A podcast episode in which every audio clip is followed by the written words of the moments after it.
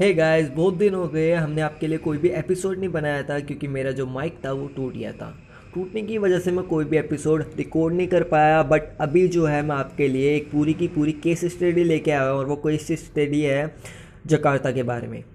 Jakarta के ऊपर मैं पूरे का पूरा आपको ओवरव्यू दूँगा, क्या जकार्ता में हो रहा है क्या क्या चेंजेस आ रहे हैं और आने वाले फ्यूचर में इंडिया इससे क्या सीख सकता है। तो चलिए फिर by the way it's me Nitin Kumar Prajapati and ये हमारे पॉडकास्ट का एक और नया एपिसोड है।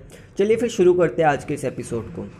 जकार्ता इंडोनेशिया की राजधानी यहाँ पे बहुत सारे लोग रहते हैं अपनी आजीविका कमाने के लिए और एक जो थ्रेड बना हुआ है यहाँ पे वो ये है कि जकार्ता जो है सबसे तेज़ी से वर्ल्ड में नीचे ज़मीन के अंदर धंसता जा रहा है। जिस वजह से क्या होगा एवरी ईयर 25 सेंटीमीटर जकार्ता जो है ज़मीन के अंदर जा रहा है। और कुछ टाइम बाद जकार्ता जो है हमें मैप में दिखेगा ही नहीं। जकार्ता को जिसने रोका हुआ है वो है उसकी एक जॉइंट वॉल जो कि तट पे बनी हुई है। अगर ये वॉल को वाटर लेवल ने पार कर लिया सी लेवल बढ़ गया और अगर पानी राजधानी के अंदर घुस गया तो राजधानी जो है पूरी की पूरी ख़त्म हो जाएगी। आपको दिखेगी ही नहीं, हमें भी नहीं दिखेगी। तो ऐसे में क्या हो रहा है, इंडिया में भी कुछ ऐसे थ्रेट बन जाएगा बट इंडिया के ऊपर मैं बाद में आऊँगा। पहले हम पूरा जकार्ता के बारे में जान लेते हैं एक्चुअल में हो क्या रहा है। ऐसा इसलिए हो रहा है क्योंकि जकार्ता में पहला रीज़न है कि वहाँ पे जो है अंडर अंडर वाटर जो है, उसका सबसे ज़्यादा यूसेज होता है। जकार्ता में जकार्ता में लोगों के पास पीने के लिए पानी नहीं है, ना ही यूज़ करने के लिए पानी है। वहाँ का जो वाटर वाटर सप्लाई सिस्टम है, पूरी तरह से ठप पड़ा है, बंद पड़ा है, वहाँ पे कुछ भी नहीं हो रहा तो लोग क्या है, ज़मीन के नीचे से पानी निकालते हैं और उसको यूज़ करते हैं। सबसे ज़्यादा जो पानी जकार्ता में यूज़ होता है, वो अंडर वाटर होता है। तो ऐसे में अब इस चीज़ को समझने की कोशिश कीजिए, जो ज़मीन है, वो एक स्पॉन्ज है, जहाँ पे सोई रहेगी जहाँ पे वाटर रहेगा और जहाँ पे हवा आएगी। अगर उसके अंदर से पानी निकाल लिया जाएगा तो जो है ज़मीन नीचे धंसी जाएगी, सुकुड़ती जाएगी। और वहीं अगर उस ज़मीन के ऊपर पूरा का पूरा जो शहर है, वो लैंड के ऊपर बसा हुआ है, और लैंड के ऊपर बड़ी बड़ी इमारत है, क्योंकि जो जकार्ता है, वो काफ़ी ज़्यादा डेवलप्ड है। वहाँ पे बड़ी बड़ी बिल्डिंग्स है, काफ़ी सारे कंस्ट्रक्शंस है, काफ़ी सारे लोग रहते हैं। ऐसे में क्या होगा, जब ज़मीन के ऊपर बर्डन आएगा तो ज़मीन और तेज़ी से नीचे जाएगी। एवरी ईयर मैंने आपको बताया 25 सेंटीमीटर ये ज़मीन जो है नीचे धस रही है। तो अभी जो है दूसरा जो इसका रीज़न है ऐसा होने का वो है क्लाइमेट चेंज क्लाइमेट चेंज की वजह से क्या हो रहा है? जो हमारी आइस हैगी, जो कि ध्रुवों पे बसी हुई है, वो जो है पिघल रही है तेज़ी से, जिससे कि सी लेवल बढ़ेगा सी लेवल बढ़ेगा। तो जो जाइंट वोल है जिसे जकार्ता, जिससे जकार्ता बचा हुआ है अभी तक, उसको पार करके अगर वोटर आया राजधानी के अंदर तो राजधानी ख़त्म। और दूसरा थ्रेट ये है कि अभी जो है क्लाइमेट चेंज की वजह से जो तूफ़ान है और भी ज़्यादा तेज़ होएगी।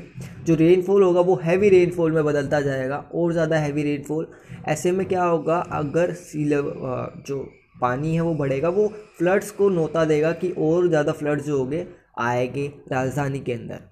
ठीक है? और तीसरा जो सबसे बड़ा कारण है वो है मैनकाइंड क्योंकि वहाँ की जो सरकार है, वो इस चीज़ को इग्नोर करती है। वहाँ की जो नदियाँ है, बिल्कुल गंदी हो चुकी है, बंद हैगी। जैसे कि हमारी मुंबई में मीठी नदी है, वो भी पूरी तरह से बंद है।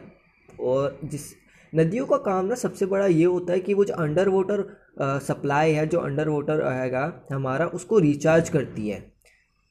ठीक है? तो ऐसे में क्या होता है अगर नदियाँ ही रुक जाएगी उसके अंदर पानी जाना बंद हो जाएगा तो वो चीज़ होगी ही नहीं। दूसरी चीज़ हमने ये कर दी कि हमने हर जगह कंस्ट्रक्शन बिछा दिया। आ, हमारे रोड बन गए हमारी दीवारें हमारी सड़कें हमारी बिल्डिंगें सब कुछ बन गया। ऐसे में क्या हुआ जो बारिश होती है बारिश का पानी नीचे जा ही नहीं पाता। आप भी देखते हो कि दिल्ली के अंदर दो तीन घंटे अगर बारिश हो जाए सड़कें भर जाती हैं क्योंकि पानी के जाने का कोई रास्ता ही नहीं है। ऐसा ही हो रहा है जकार्ता के अंदर। ये तीन रीज़न मैंने आपको बताया इन तीन रीज़न को याद रखिएगा। एंड अभी क्या हो रहा है, मैं इंडिया पे आता हूँ। इंडिया में क्या है इंडिया में काफ़ी सारे ऐसे राज्य हैं जिनके ऊपर यही थ्रेट आने वाले टाइम में हम देखेंगे।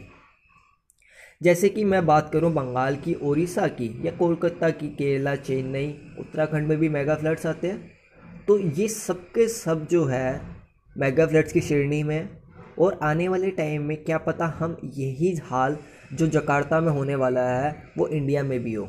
इस चीज़ से निपटने के लिए कुछ सॉल्यूशन मैं आपको देना चाहता हूँ। सॉल्यूशन जैसे कि मैंग्रोव को लगाना। मैंग्रोव जो है हमारे यहाँ पे उड़ीसा के इधर काफ़ी ज़्यादा होता है, कोलकाता की साइड पे होता है, ठीक है?